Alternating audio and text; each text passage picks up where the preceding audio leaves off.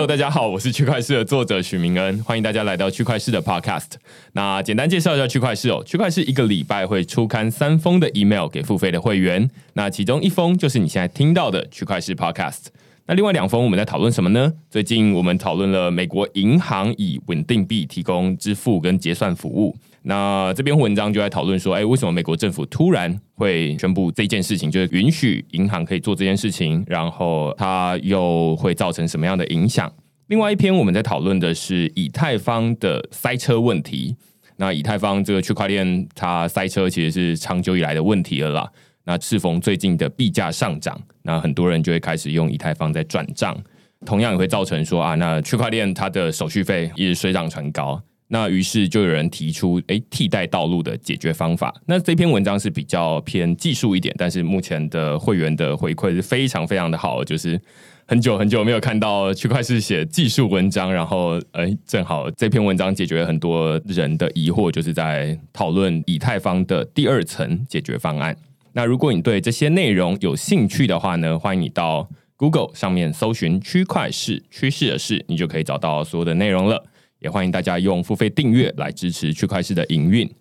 那今天呢，我们要讨论一个跟央行数位货币，我们通常会说它叫 CBDC 这个主题有关系哈。那我们就邀请到对这个主题蛮有研究的正大的法学院的张正玉老师来跟我们讨论这个主题。我们就请老师跟大家打声招呼。大家好，明恩好，感谢区块市的邀请。那老师，我记得在两年之前有到正大去找老师访问，那那时候还不是很习惯录 podcast，是那于是就是变成我录音，然后把老师讲的话写下来，然后重新整理完，然后再跟老师对完之后，然后最后把它发出去嘛。然后那时候老师提到两个我印象非常深刻的点，第一点是老师说，哎，自己的专长是金融监理的理论的创新，是。然后第二点是老师有提到，我觉得应该是非常有代表性的，叫做金融记忆权的争夺。对这两个概念，呃，老师要不要简单介绍一下，就是什么叫做金融监理理论的创新，然后记忆权的争夺是怎么样？好，谢谢明恩啊。上次明恩来找我的时候，也是要我谈论很难处理的问题哦，区块链金融跟传统金融之间的征战。那呃，我先说一下我的研究，我我是研究金融科技监理啊，或者是说广义的金融监理，大概都在我的手背范围里头。那可以这么理解，我们过去常常会听到很多关于金融监理的标准啊，比如说金融稳定是一种标准。比如说打击资助恐怖主义啦，或或者是说防止洗钱，这是一种我们大家都想追求的目标。金融监理有很多这种目标啦、标准啦，是大家都认为说我们应该要遵守的。那我的研究比较有意思的地方在于，我认为科技的发展有的时候会冲击商业模式，会冲击人的行为模式，它有的时候也需要冲击到既有的监理模式。所以我的研究就尝试看看到底。有哪一些所谓的创新，或者是科技崭新的应用、商业模式的改变，到底会不会对监理的模式啊，或者是我们监理的那些理论所参照的目标标准，有没有什么根本性的影响？嗯啊，所以形而上一点来说，就是我都说我自己在走一条不太有人走过的路啊，那我也在摸索。那您刚刚提到的那个金融记忆的争夺权，其实我觉得跟我们今天要讨论的主题也蛮有关系的。不过，我想就待会我们再慢慢聊，就聊到这个议题。OK，那大致上是这样子，就是你会发现金融的本质很有意思。哈，金融的本质，很多人说它是虚的，它有的时候不一定是我们明确可以拿在手上的。你看到现金的时候，你知道那就是你的，你拿在手上，你交给别人，它就是别人的。可是有很多时候，我们的金融交易不是这个样子，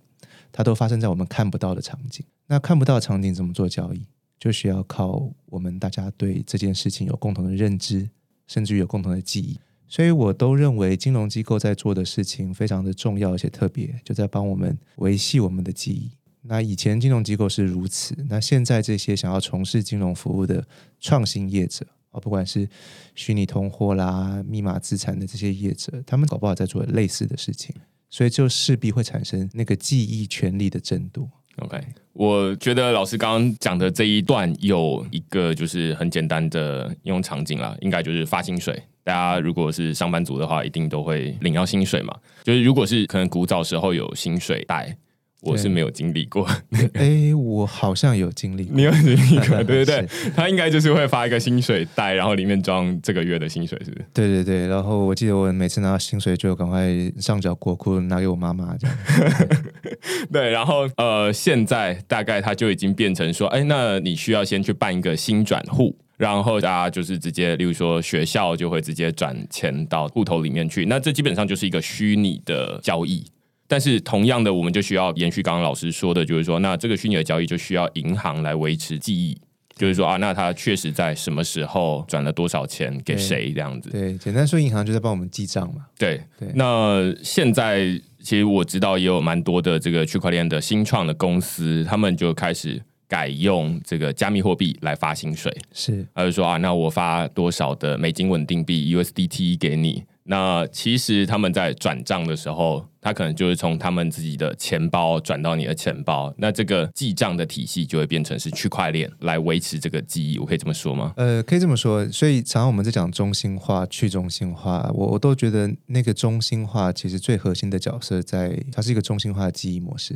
对不对？所以你也可以都把它想成节点啦。那银行就是在那个最上位、最中心的节点嘛，啊，那去中心化的状况之下，就是各个节点它都扮演了记忆的角色，嗯，所以我觉得用这样的方式来理解它。可能就比较单纯一点。对，所以就是银行，它是一个假设，它就是单一负责这个记账、维持这个记忆。但是这个区块链，它可能就是，例如说比特币，它现在可能就全球有一万多个人共同维持这个记忆。那以太坊它就有七千三百个到七千八百个左右。基本上这就是两个完全不同的模式，但是他们在做的功能其实是差不多的，不过衍生出来的问题就不一样。嗯，你一个人管账。就你错了，就都错了嘛。对，大家管账就是有一个人错了，那还有其他人是对的，啊，对不对？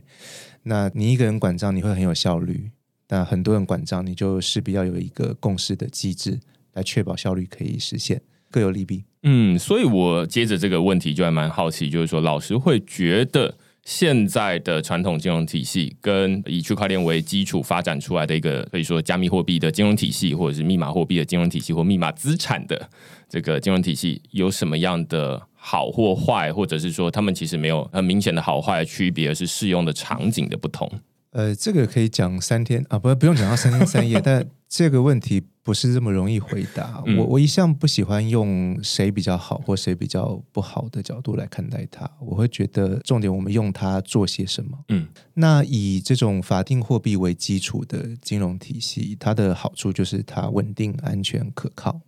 那它的缺点会体现在某些场景上，其中一个我觉得目前国际金融最痛的场景，就是在跨境的。支付跟汇兑上，所以你看，你新台币要变成，比如说日元，你就要换汇嘛，嗯，然后你要有一个这个手续，你要换成美元也有这样的问题。有时候你要换成呃一些你更不容易去的国家的法定货币，你可能要辗转的从台币换成美金，从美金再换成其他的法定货币。所以这件事情在跨境的金流上面就会有一些让人家觉得卡卡的，它需要很多中介者的参与，有中介者参与就会有成本，有成本效率就会比较低。那密码金融或者是说密码资产为主体所建构出来的金融体系，在这件事情上面就相对比较有优势。比如说，我们从二零一九年看到二零一九年中那个 Libra 的出现，他其实一开始想做的事情大概就是这样，他想要解决那个国际汇兑啊这种 money transfer 的痛点，所以透过一个大家都可以认同的稳定币，它就可以成为一个跨境金流的价值交换的载体。那这件事情就会相对有效率的多。那但是传统的或是实体法定货币的金融体系，它的优点是它是可以被控管的，特别是可以被政府、可以被主权国家控管。这个控管有很多效果，比如说它就可以有效的防治可能的洗钱风险啦，防治这种不法的金融交易啦。那这个都是好处。那密码资产有时候常常为人所诟病的，就是个在密码资产生态系上的这些金融活动，不见得是能够为公权力所知的，所以各有利弊，看你用在什么情景，解决什么问题。对，所以我最近也因为去了那个高检署，然后就是其中有一个他们的讲座，就是说啊，那要怎么去追查加密货币的金流，是那避免这洗钱啊，或者是其他的用途。那基本上我的结论会是说。啊，这个金流其实在网络上都可以公开查询得到，但是最困难的地方在于我不知道这背后代表的人是谁，这样子。是对，那这基本上是科技的极限，但是它有很明显的好处。它的好处，我觉得就是 Libra 提出来的那样，就是说让转账变得像传讯息一样简单。对。那让本来我们透过电信商来传讯息或者打电话，都会有跨电信商，就是往内外跟国内外的差异。嗯。那现在的转账其实也有行内外跟国内外的差异。对。那但是呃，有区块链来转账，基本上你只要给我你的二维码，就是 QR code，那我就可以直接转账给你，不分你到底是在肯亚还是在美国还是在台湾面对面的这个手续费，基本上都是一样的。对对，所以它基本上是在解决一个，我们通常就会把这个网络跟区块链拿来一起比较，那只是一个在处理的是资讯，然后另外一个处理的是资产的转移。我我喜欢这样说，就是我觉得区块链或密码金融在实现或解决的问题，其实是一个人类发展历程上面自己制造出来的问题啊。为什么这样讲？以前我们用实体的货币做交易，那你会发现，当我把钱给你，你把东西给我，我们就两清了嘛，对不对？所以我们两个之间的债权债务关系就了结了。所以交易就等于结算，或是交易就等于清算。那后来我们把交易的场景变成虚拟的，我们看不到的金流，所以就会需要有一个中介者帮我们做记忆，要不然我们就很难两清，对不对？所以我们要透过一个银行，这个银行才可以确定说，呃，我要把一百块转给徐明恩，所以他就会 debit 我的 account 一百块，然后那个 credit 你的 account 一百块，所以这个就是中介角色在做的事情。那人类一直很妙哦，就是以前我们明明可以做到点对点的价值传送，而且不需要中间人，就像我刚刚讲现金进行的交易，它不需要中间的。然后我们 peer to peer 的 value transfer 完全不需要中间人。可是因为我们需要虚拟的情境，我们需要一些各种商业考量、各种原因，所以我们就产生了中间人。然后现在我们又为了要 get rid of 这个中间人，所以我们又创造出这个什么区块链金融啦，这种 peer to peer 的 value transfer，而且是 virtually 的 value transfer。所以我觉得它就是一个人类历史的循环吧。如果你这样看待它，其实也不用大惊小怪，反正人人类经常会做类似的事。对，我觉得老师刚刚把这个脉络，我之前在文章里面也曾经提过这个脉络，就是说，在银行假设都没有网银之前，我们基本上你只要去早餐店，然后你说你要付三十块买一个三明治。这基本上就是传统面对面的交易，不需要透过中间人，所以我们也可以说这是一个就是面对面，或者是我会说这个叫没有透过中间人的一个转账。对但是后来为什么会有银行？银行它出现，它是解决了地理的限制。那我们可以让台北转账到台南，是不需要我实际提着这个钱，然后搭高铁下去给他们，而是是我转过去之后，他可能几秒钟之后就可以收得到了。对那这是数位解决了一个很大地理限制的问题。对但是它同时也创造出一个新的问题，就是说啊，那你就变成说，数位的世界，你需要透过这个中间人来负责维持大家的记忆。对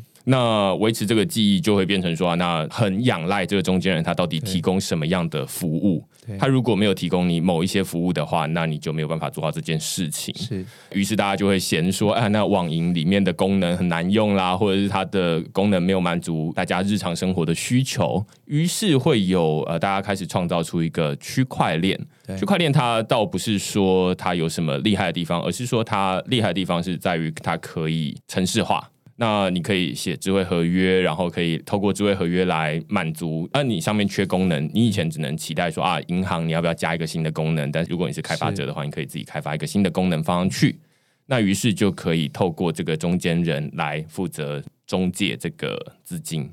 那当然，它也有一些坏处，就是刚刚老师前面提到，就是说啊，那它变成是没有一个中间的负责人。那假设如果这是一个诈骗的资金出去了，你就没有办法再退回来，也没有办法警示他的账户，类似这样子。对，所以我们总是在不同的价值当中做取舍啦。嗯，比如说，我们以前现金这支付没有中间人，我们就有极度的效率嘛，很便捷、很透明。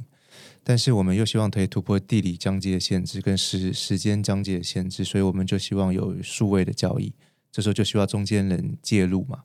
那这时候我们就用什么跟他换？为了这个效率，所以我们就用比如说匿名就跟他换嘛，对不对？所以这个交易不再是匿名的了，嗯，所以它是一个可以被追踪的交易。然后我们现在又觉得这个中中间者有几个层次我们不满意，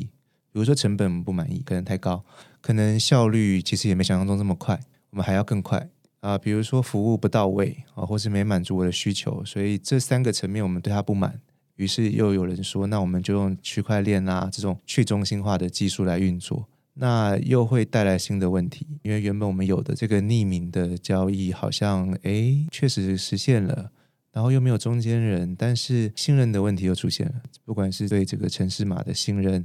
对远在天边的不认识的另外的节点交易者的信任，对这整个体系的信任啊，政府要不要介入？所以又有信任的问题。所以其实不同的价值取舍。对，通常我都会说以区块链来支付，这有点像是传统回到最一开始，就是我的钱包到早餐店老板的手上。嗯，那现在有点像是数位面交的方式，就是我直接透过我的钱包，然后透过区块链转账给他。当然，这就会造成一些老师刚刚说，例如说最明显应该就是匿名性的问题了。是，就是我们都不希望完全匿名，它可能会有造成一些，例如说自助恐怖活动的可能性。那于是。这些恐怖分子他大概就不会透过银行转账嘛？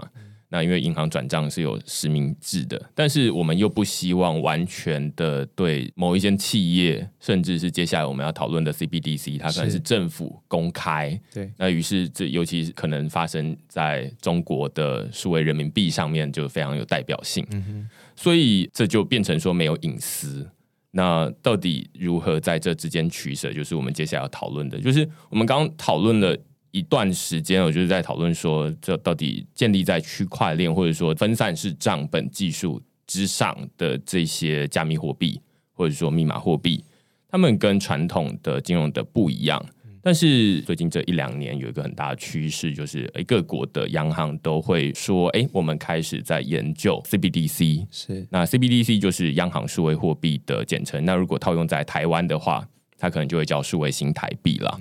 那只是数位新台币现在还没有决定说我们要发还不发，甚至央行他说了好几次，就说我们还在研究的过程中。嗯，那比较有代表性的可能是中国的这个数位人民币。我不知道老师会怎么去叙述这个 CBDC 到底是什么样的东西，然后它跟我们现在传统的熟悉的行动支付又有什么不一样？是，呃，这是一个要在短时间内讲清楚不容易的问题哦。那什么叫做是央行数位货币？那表示它是一个央行发行的货币。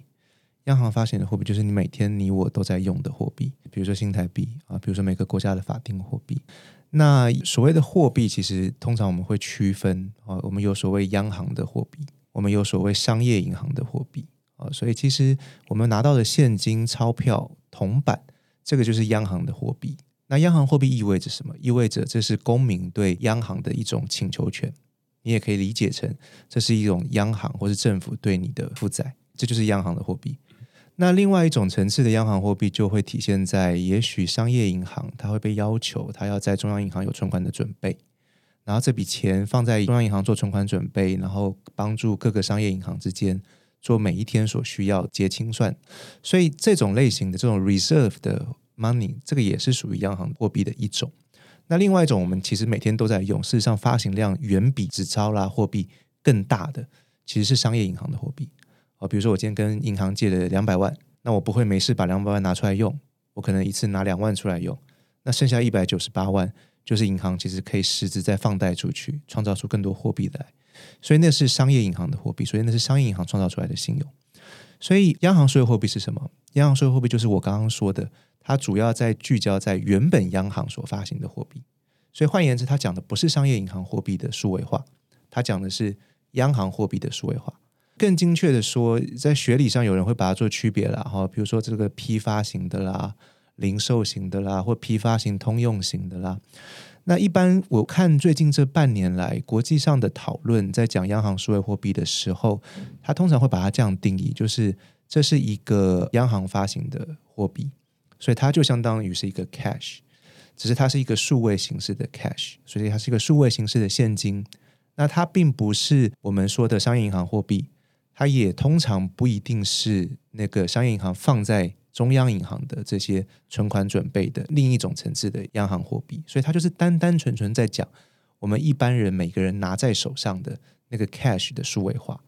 所以这个大概就是 CBDC 主要的定义。OK，我觉得老师刚刚这边就是企图把这个货币，因为基本上大家，例如说我存在 Line Pay 里面钱包里面的钱，这个余额，我们基本上就会觉得说啊，它就是其实跟我手上的现金其实是没什么差异的。但是从整个央行的角度来看的话，他就会觉得说，你存在 Line Pay 钱包里面的钱，这个叫做电子货币。那基本上这个还比刚刚老师提到这个商业银行货币再更低一层。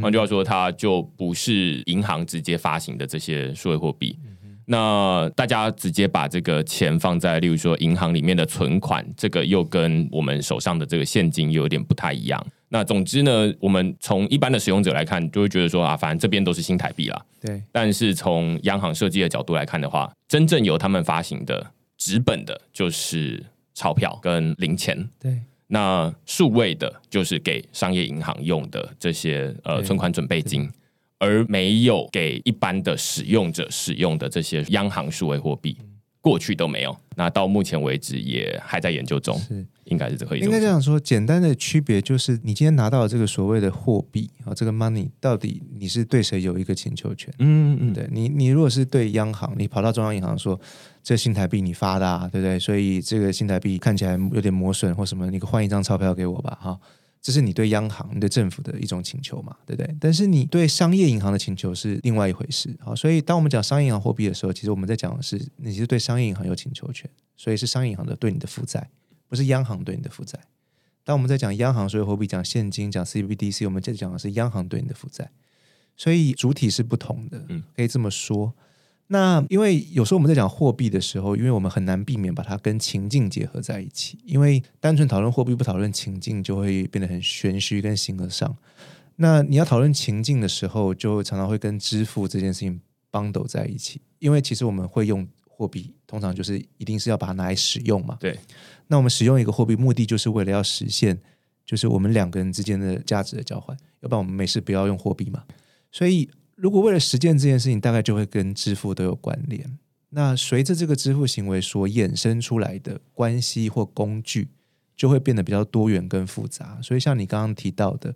有这种所谓的电子票证，有所谓的电子支付，啊，有所谓各种形式的储值，啊，或者是你要推而广之礼券啦，哦，或者一般我们讲的货币啊，那个银行之间的转账。它都可以满足某一种支付的需要啊，但是它其实，在概念上面，或者是严格说起来，它在规范上面都不尽然相同啊。所以我自己个人比较喜欢用一个功能层次的角度去思考这所有的问题。所以我通常都是这样说，比如说我们在讲支付，我都会说，支付有一个很重要的前提，这个前提就是我们两个参与支付的交易的人，我们必须要有一个你有我要的，我有你要的。那有了这样子共同的需求之后，我们两个开始说，我们来做 value transfer。那在这件事情之前，我们还需要一个东西，就是我们两个都需要有一个原本用来帮我们储存价值的载体。哦，这个这句话有点没有这么直接，储存价值的载体。比如说，我用现金跟你交易，我就要不要有个钱包？当然，我也可以把钱都没事藏在我我的口袋啦，那个床垫底下嘛，对不对？但是有一个载体，对不对？有一个 value 可以 store 的地方。那我今天用电子支付。那个载体就改变了嘛，所以有的时候你看到载体是在你的手机，对不对？好像是在一个账户，好像是在一种票证、一个卡上面，所以那个载体不一样。然后你有了载体，有了双方交易的需求之后，你开始会需要进入交易的情境。那这个交易的情境在支付层面上面就会有时间的维度出现啊，比如说你可以是立即就做支付，对不对？这种 pay now 的交易，所以现金就是这种 pay now 的交易。你可以是 pay before 的交易，就是我先付钱嘛，然后我之后再把这个拿来这个价值拿来做交换，就储值。所以储值卡，对不对？悠游卡这种电子票证，它很多时候其实是 pay before 的交易，是你先把钱放进去，把 value 放进去，需要转送 value 的时候，行使那个卡片。那有一些是 pay after 的，所以信用卡，信用卡。所以其实用这样的维度去区分它，可能会比较能够体现出所谓货币啦或支付到底想要代表什么，或是想要为我们做什么。以及我们该怎么看待它？我觉得老师刚刚说的这一段，我突然想到前几个月我在写一篇文章，就是欧洲央行他们说，哎，我们想要准备发行数位欧元的时候，呃，他有前面有提到一个理由，就是说为什么我们现在要考虑发行数位欧元？最主要的原因在于说，在没多久之前，他是这么说了，大家的立即交易的手段就只有现金。就是老师刚刚说的 “pay now”，就是现在我付出去，然后对方马上现在收到钱，这个只有现金可以做得到。但是随着这个科技的发展，大家开始用行动支付，尤其在欧洲，有某些国家又发展的特别的蓬勃兴盛，那就会变成说，哎，大家开始透过这些行动的支付工具。那它可能就已经不是 pay now 的模式了，而是可能是 pay before 跟 after。那端看它到底是用这个行动支付，用 Line Pay 这种先储值然后再付款的，还是是用信用卡刷卡？对，那就会变成说，哎，大家的这个交易忽然就慢慢的抽离出这个央行直接所管控的这些现金。而是不会说，它溢散到了传统这种其他的这个货币上面去。那当然，大家一般的使用者看起来就是说啊，那反正我就是把钱放在那边，但是我还是放新台币嘛。对。但是对于央行货币主管机关来说，他就会觉得说，哇，那对我们来说是一个危机。万一未来的这个钱全部都脱离我的管控之后，那无论是我的货币政策啦，或者是我的其他的做法，都会变得比较挚爱难行。老师可以再说的细一点，就是说这到底卡在哪里？所以这个可能要先说一下，这个央行数位货币突然在过去两年间串起的一些背景了哈。那当然，过去半年到一年，大家讨论的非常热烈，有一个我你我都在面对的因素啊，这个因素叫做疫情啊，Covid nineteen。其实如果你去看国际的文献，在讨论的 CBDC，大概绝大多数的央行都会把这件事情写进去，就会说，因为您刚刚说的，比如说我们以前在讲 Pay Now 的时候，Pay Now。它还是受到物理情境的限制，所以我们两个就一定要 physically 在那边嘛，对，那才办法 pay now 嘛，那要不然我们就得用银行的交易嘛。可是用银行的交易通常就不是 pay now 嘛，对，所以它就会有个时间差，会有个效率的问题。所以如何 pay now 又不受物理疆界的限制，这个就是疫情现在给大家的挑战嘛，对不对？所以你要能够付的有效率，买的有效率，又不需要接触。所以大家就开始想说，那怎么办？哦，有没有什么数位化的交易情境、支付情境可以更好的解决这个问题？所以这是一个兴起的背景。那第二个兴起的背景，我觉得就跟一开始我们在讨论像什么 Facebook Libra 啊，这个 Libra 有关的。当然，现在讲 Facebook Libra，我觉得不尽公允了，因为已经说不是了。其实它不是，然后它的 Association 也改名了嘛，叫 DM 之类的。然后有 这个不同的这个，所以我们就姑且不这么称呼它。那那 Libra 原本要解决的事情，好，其实就是我刚刚说的，它是要解决跨境支付、跨境汇兑的问题。因为跨境汇兑很慢，成本相对比较高。对，所以你透过一个大家都共同认知的，你看，你叫它稳定币也好了，叫它一个这个全球广受认同的交易型的数位货币啊，你也可以这么说它。那它就是可以帮助你解决成本跟效率的问题嘛。那所以其实国际清算银行自己在去年做了一个研究啊，那这个研究很有意思，他就去看说，从这个 Libra 问世之后，人们在 Google 上面去 Google Libra 的那个程度啊，比如说过去三个月的那个移动平均的次数大概是多少次，然后你就看到一个转折，然后他也去比较说人们 Google Bitcoin 啊，Google 这个 CBDC 的次数，然后你发现大家开始关注 CBDC 的次数变高的时候。正好那个时间点开始，大家对 Libra 的搜寻次数也降低了。好，所以这是说明了什么？这说明了就是我我自己一个没有被实证证明过的初步的观察，就是像这种类型的全球跨境会对痛点解决方案啊，我们把它称之为这样子，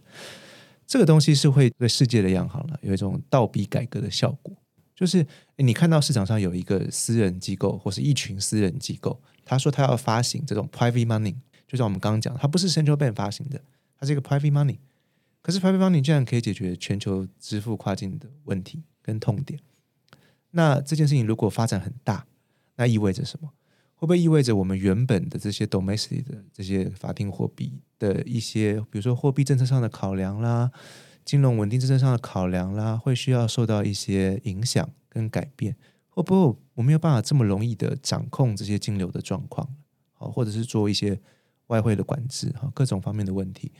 所以央行就开始意识到这个问题的严重性，所以他就说：“那既然这样，我们也得想想看该怎么办。”所以你看，这就是一个我一开始跟或者是我一两年前跟你说的，这就是一个金融交易的记忆权的争夺嘛。你看到有私人机构主跑来为全世界的银行、为公民一起记账的时候，央行觉得大事不妙了，这是一种对记忆权的争夺。所以我要跳出来，自己做一件提供类似功能的事情，然后告诉大家说，记忆权还是应该在我这。比较安全可靠，嗯啊，所以我从那个搜寻次数的消长去看这件事情，我觉得蛮有意思的。所以这是一个此消彼长的过程。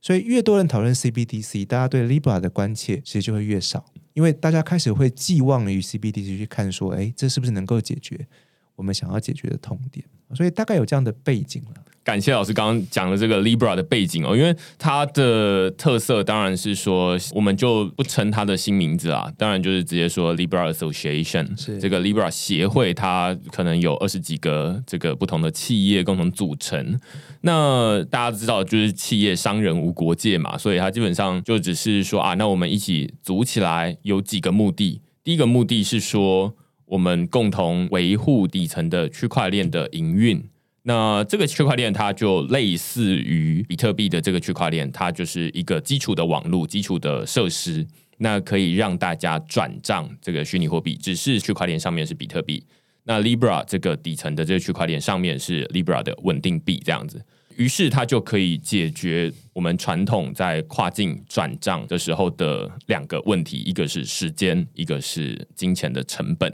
现在大家如果要跨境转钱的话，例如说，你转到美国去，大概需要几个小时，至少可能等美国的银行上班的时间，算算快了，对，算快了。然后甚至可能到其他地方，可能需要几个工作天的时间。然后接下来你大概需要支付五百到一千或者是一千多的这个转账手续费，它其实跟国内的这个转账其实不太一样，就是跟台湾这哎我转过去之后，然后可能十五块，如果是跨行，如果是行内的话，可能就及时到账，然后而且它还不用手续费，类似这样子。国外跟国内是蛮大的差异的。那于是 Libra 它就跑出来，那就说啊，那我们建立了这个区块链，然后可以让大家。有点类似比特币这样的跨境的支付，但是它又没有这种比较少的这种呃货币的价格的涨跌，于是他就会说啊，我们效率比较快，然后成本比较低，那为什么不用这个？但是它就有一个问题，当然就是刺激到这个政府。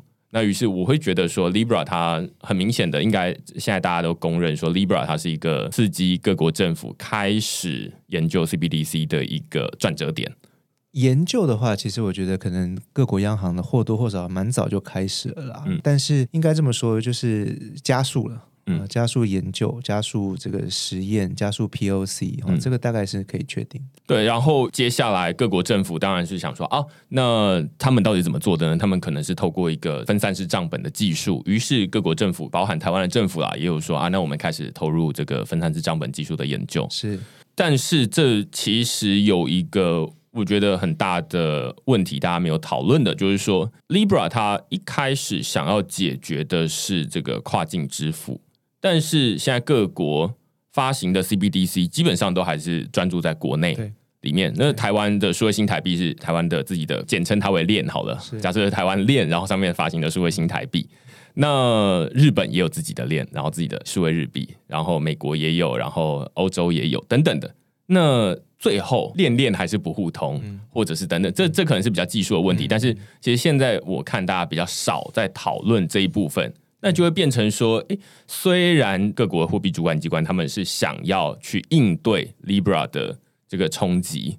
但是它的出发点。本身就已经限制它能够管到哪里。台湾的央行它没有办法说啊，那你这个美国你也跟我们用同一个数位基础设施嘛？那除非我们还要再去先去讨论这件事情，所以这会变成是一个很挚爱难行的阻碍在那边。然后，但是现在好像比较少人在讨论。我自己的观察是这样，就是这个跨境的问题，如果今天各国都有 CBDC，那势必将来会走到一个程度，是各国央行去讨论那个我们之间的 CBDC 怎么样 convert 的问题。所以我觉得这是趋势，而且这个趋势我相信快的话，也许三到五年就会发生。所以这个倒不是个 issue。我会这么说，是因为一旦它是央行跟央行之间的讨论。那这件事情又回到了我们说的那个传统的金融体系里头。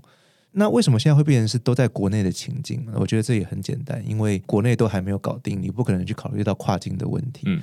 所以确实，其实有一些文献开始在讨论这个 outgoing 的 CBDC，CBDC 走到其他国外去 cross border 的 issue，但我觉得都还在早期的研究了。我自己在做的研究也有一部分 focus 在这一环，但是我觉得都非常非常的初期。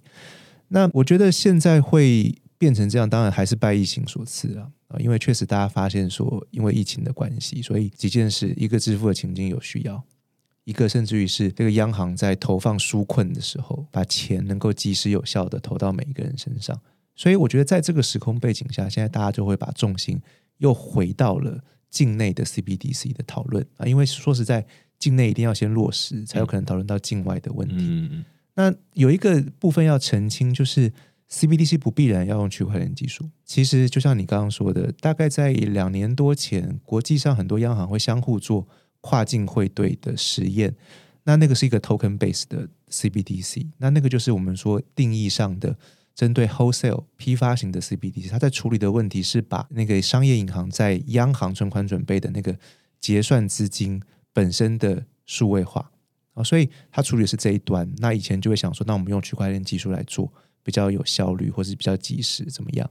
但是大家慢慢发现这件事情不一定是重点，而且区块链不一定有办法达到大家期待的效率所以反而比较多人在讨论的是通用型的，或者是零售型的 CBDC。对，所以我简单的厘清一下，就是说，其实 CBDC 对于一般的使用者来说，可以说它其实是没有什么感受的。就是跟传统的这种行动支付啊，当然我们从这个货币的主管机关会说，哎，这个是 pay now 还是 pay before 或者 pay after？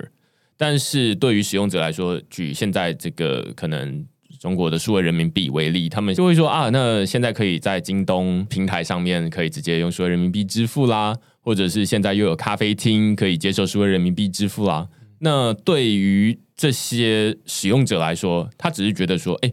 我们本来就已经有支付宝，本来就已经有微信支付，你怎么又重新开了一个新的数位人民币的钱包，然后跟支付工具来给我们做这件事情？但是其实长期来看，当然这个数位人民币他们自己在设计的时候或发行的时候也有特别说，就是说，哎，我们这个数位人民币最终是想要解决这种，例如说支付宝跟微信支付彼此不互通的问题。那于是最后假设这是他想要解决的问题，可以预见的就是说，未来这些支付宝或微信支付，它都会退化成变成一个钱包，而不是说，哎，微信支付它里面有微信支付自己的数位人民币，然后支付宝它里面有自己版本的这个人民币，然后彼此不互通，而是会变成说，哎，他们都变成一个钱包，然后彼此都可以互通数位人民币。那有点像是我们现在的这个 email 一样，你是 Gmail，我是 Outlook，然后但是我们的信都可以彼此互相寄来寄去，那不需要区分说，哎，雅虎 Mail 不能寄到 Gmail，那这可能是一个灾难。但是现在我们基本上是这样，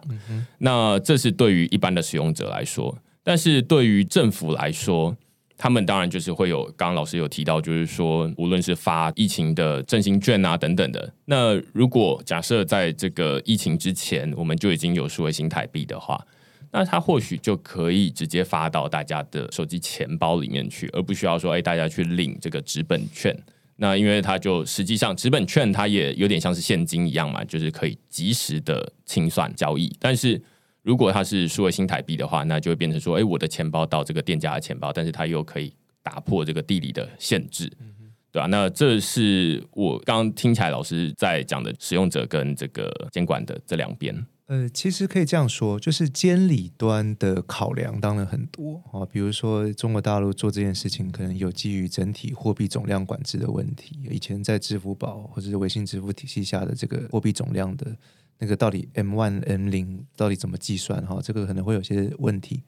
那当然还有一种状况是，他希望能够去监管这些支付业者哦，所以他会把它纳入这个体制里头。那可能还有一些更远的考量，比如说涉及到这个人民币在跨境汇兑的时候，那那个情境哈，比如说资本的管制哈。如果你今天都数位化，我们想象一个国家只有数位化的法定货币，那其实那个资本的控管是可以做到。百分之百的，很严密的，所以它可能有很多考量啊，甚至于有这个人民币国际化的战略考量。这是从监理端、从政府端来看，从使用者端来看，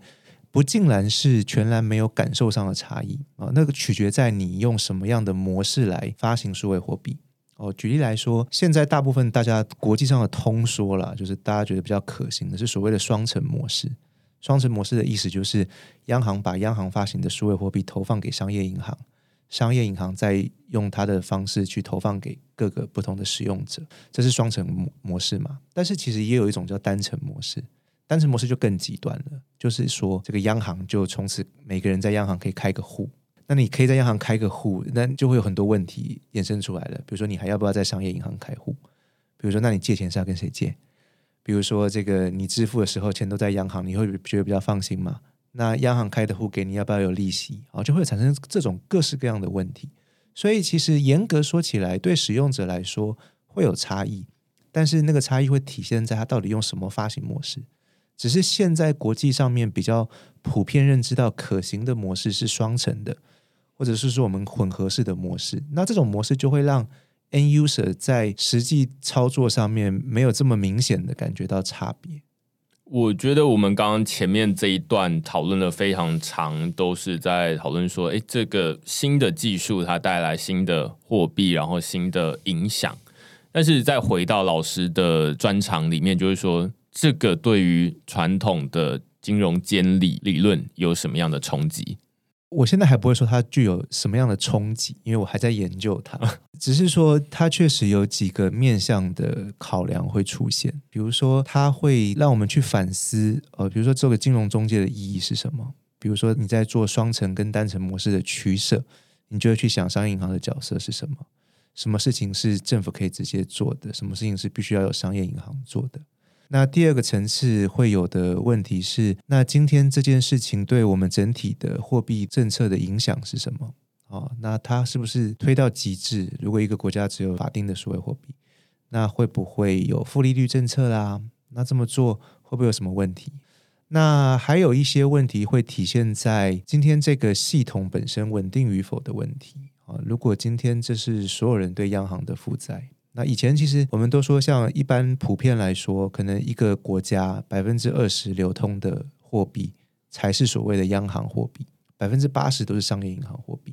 所以其实央行它要能够承担的那个资讯的承载量啦，那些能力上面来说，要求没有这么的高。那如果现在我们央行所有货币的比重拉高了啊，这对整个系统的稳定性有什么样的影响？央行自己角色的转变是什么？还有一个就是你一开始有提到的隐私的问题，采用什么样的模式，会不会导致一种，如果今天都是央行发的数位货币，会不会表示今天央行都知道我每一笔钱用在什么地方？那如果这样是不是很恐怖？那会对我的隐私有什么样的冲击跟侵害？这是比较负面的考量。比较正面的考量是因为央行都知道，所以其实所有的金流都有迹可循，所以不法的金融活动就比较不容易发生，比较能够被预防。那还有另外一个层次是，只要你讨论到跨境的时候会有的问题，比如说，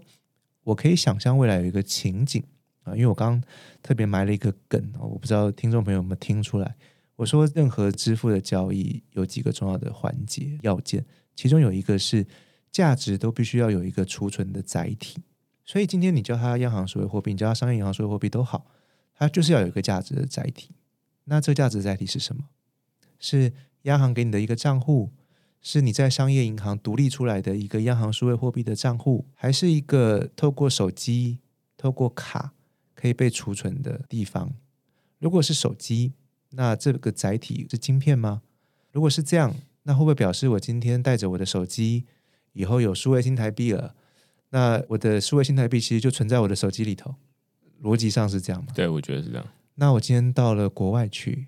我还可以用数位新台币吗？好像没有不行，前提是另外一个跟我交易的人用数位新台币。那这件事情对于我到的那个国外来说意义是什么？好，又或者是今天对岸有数位人民币了，那数位人民币存在手机里头，然后对岸的人来台湾工作，那他们彼此之间用数位人民币用这个手机来做交易，其实这件事情就会形成到我们传统对这种外汇管制啦，哈。会有一些灰色地带。那如果使用的场景越多元，这个自成一格的生态系越丰富，它的冲击其实越大。有人说过，这个学理上是叫做 digital dollarization 啊，就是说类似一种像美元的这种强势货币，它如果以一种数位的形式，它可以扩散到各个不同的国家，形成对那个主权国家的一些货币政策的冲击。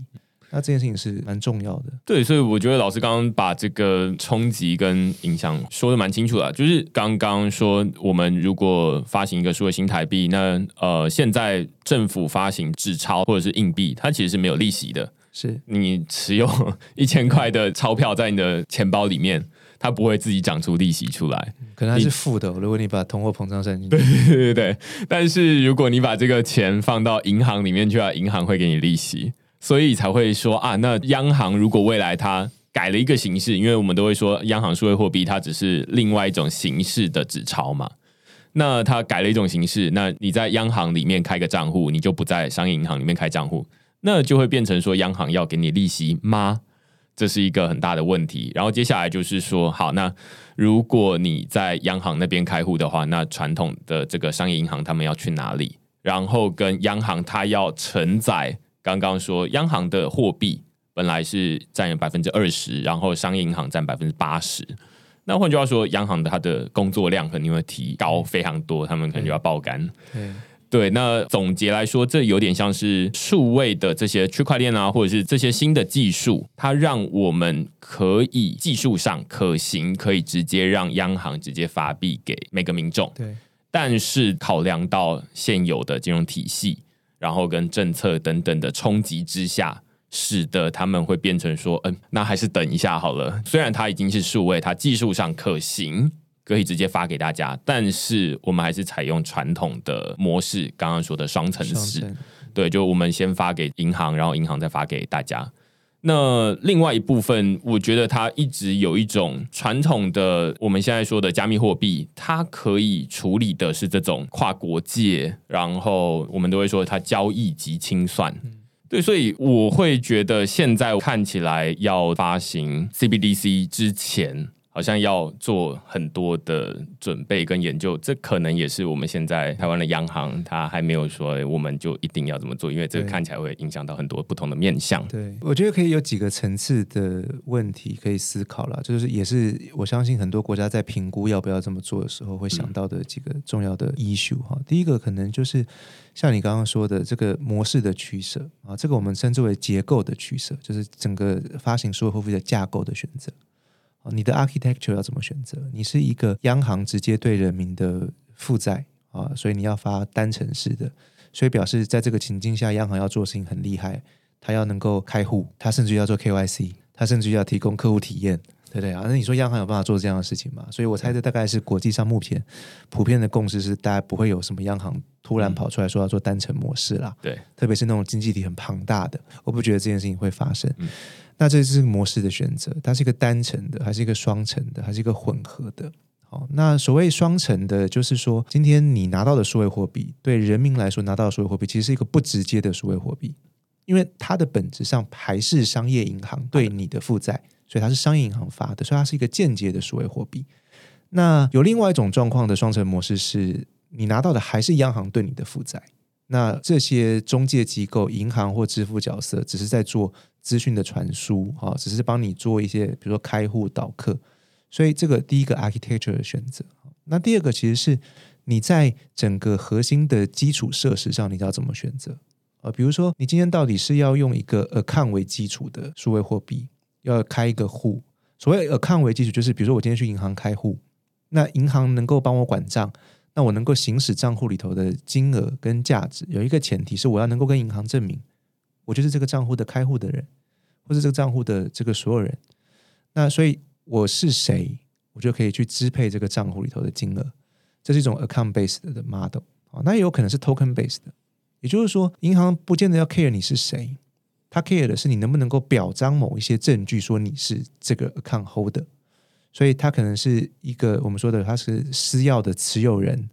所以他可以证明我拥有这个私钥，我就是这个 account 的 holder，所以它是 token based 的。那这个时候就可以去去讨论说，那这样子我要用 account based 的来做，所以它是一个中心化的模式吗？还是去中心化的模式？我用 token based 来做，它是不是一定要去中心化的技术？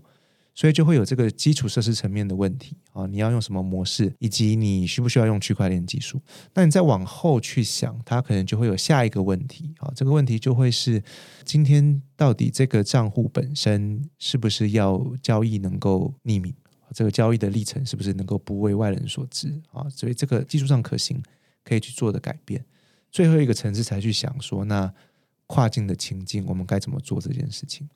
对，所以现在我们假设都撇除这些加密货币、这些 CBDC，我们现在的日常生活其实是现金跟银行的存款这两种。那我们会说这个是纸本跟数位。那于是我们就会说啊，那数位它可能会牺牲一些隐私啦。我们前面提到就是说，那银行就会知道谁有多少钱嘛，然后谁在做什么事情。那于是会有加密货币出现，加密货币它可能就比较再把隐私拿回来一点点。于是，银行或者是货币主管机关就会觉得说：“哎，那如果大家都转向了这个加密货币的话，或者是它的效率这么好的话，那我们也要来做一个 CBDC 这样的东西。”那换句话说，它其实我觉得蛮呼应老师一开始所讲的，就是说这个历史会一直重演，就是说从现金到银行，然后再到数位现金，呃，它可能还不是数位现金，而是民间发的或者是去中心化发的这个比特币。然后接下来开始要到数位现金，但是这个中间 CBDC 它肯定会有点像是这个银行的样子，就是它是对于政府是公开透明的。于是大家就会讲到匿名性或者是隐私的这个问题，就是说我不想要让你这么有隐私，于是就会变成说从现在的纸本跟银行现钞跟银行存款两种。未来可能会变成四种，嗯，就会变成说这种四种并存，有纸钞、有银行存款、有加密货币，这个是稍微隐私一点的，然后有 CBDC 是稍微不隐私一点，但是这个政府允许，所以它会越来越多元，但是目前看起来还没有一个要收敛的一个趋势，这是我观察到蛮有趣的情况，但是也没有人知道会怎么发展，但是现在看起来就是。各国他们也因应现在这个加密货币兴起的趋势，他们也会开始做一些这样的研究。是那最后到底会如何取舍？有的像中国，他可能就会说啊，那我们非常的限缩你的隐私，你就不会有隐私这个东西。那或者是说，有的国家他们会用，例如说美国，现在我们前面提到，就是说美国它。开始允许这个银行它处理美金稳定币的支付跟结算服务，或许也有人会说，哎，这是另外一种功能上跟这个美国发行 CBDC 有点类似的行为等等的，它可能会不只有一种形式，CBDC 它可能会有很多种不同的形式，那只是现在大家都还不知道，还在摸索的阶段，对，这样子。这就是一个虚实整合的过程了。那其实我我蛮早的时候，我其实就说过，其实你会看到越来越多实体银行在从事这个密码资产、虚拟通货的业务，这件事情是必然会发生的。那现在美国的做法只是把一件逻辑上会发生的事情变成法律上可以发生的事情，所以我认为这是趋势。好，那你也会看到有很多密码资产的业者跟正规金融体系打交道，这个记忆体系最后终归是要互通的。所以它会是一个征战博弈，最后会是整合。那只是整合在什么地方？哦，那这个就是我们可以之后继续观察的问题。对，我觉得老师这边 收尾收的非常漂亮哦。对，就是一开始在问老师的就是这种记忆权的征战。那时候两年前我们在讨论，就是纯粹只是争夺而已。是最近二零二一年才开始发展出，哎，他们好像开始有一种整合回来。对。那加密货币的业者拿到银行执照，或者是银行开始处理这个加密货币的资产的金融服务，这样子是对。然后未来会有越来越多这种，哎，你跨过来我这边，我跨过去你那边的情况，这样非常有趣。是因为大家都认知到，归根究底，这所有的活动都是一种价值的交换。OK，好，那我差不多。老师有没有要增财还是 对增财吗？嗯，我现在因为也研究的关系，所以我在执行一个科技部多年期的计划啊。那所以我在做的研究就是金融科技相关的监理法律议题的研究。那我现在迈入第二年，所以未来像是开放银行、监理科技、中央银行、数位货币的问题，都会是我。研究的重点。哦，我自己在研究有一个主轴，就是我希望可以去探讨金融科技发展之下跨越产业的监理问题，以及跨越地理疆界或者是法律疆界的监理问题。所以，如果有听众朋友对这些议题有兴趣的话，我都很乐意有机会跟你交流。OK，非常推荐大家去跟张俊宇老师的这个研究哦，非常的精实，就是呃讲的好像你做过一样。呃，就是在网络上看过。是是是，好，那就非常感谢大家今天的收听，也非常感谢这张振宇老师来这边跟我们讨论 CBDC 的议题啦。然后我觉得非常深入。谢谢明恩，也谢谢区块师。OK，那如果你喜欢我们这一集讨论的话呢，欢迎你在 Apple Podcast 底下给我们留言或评分。那就下个礼拜再见喽，拜拜拜拜。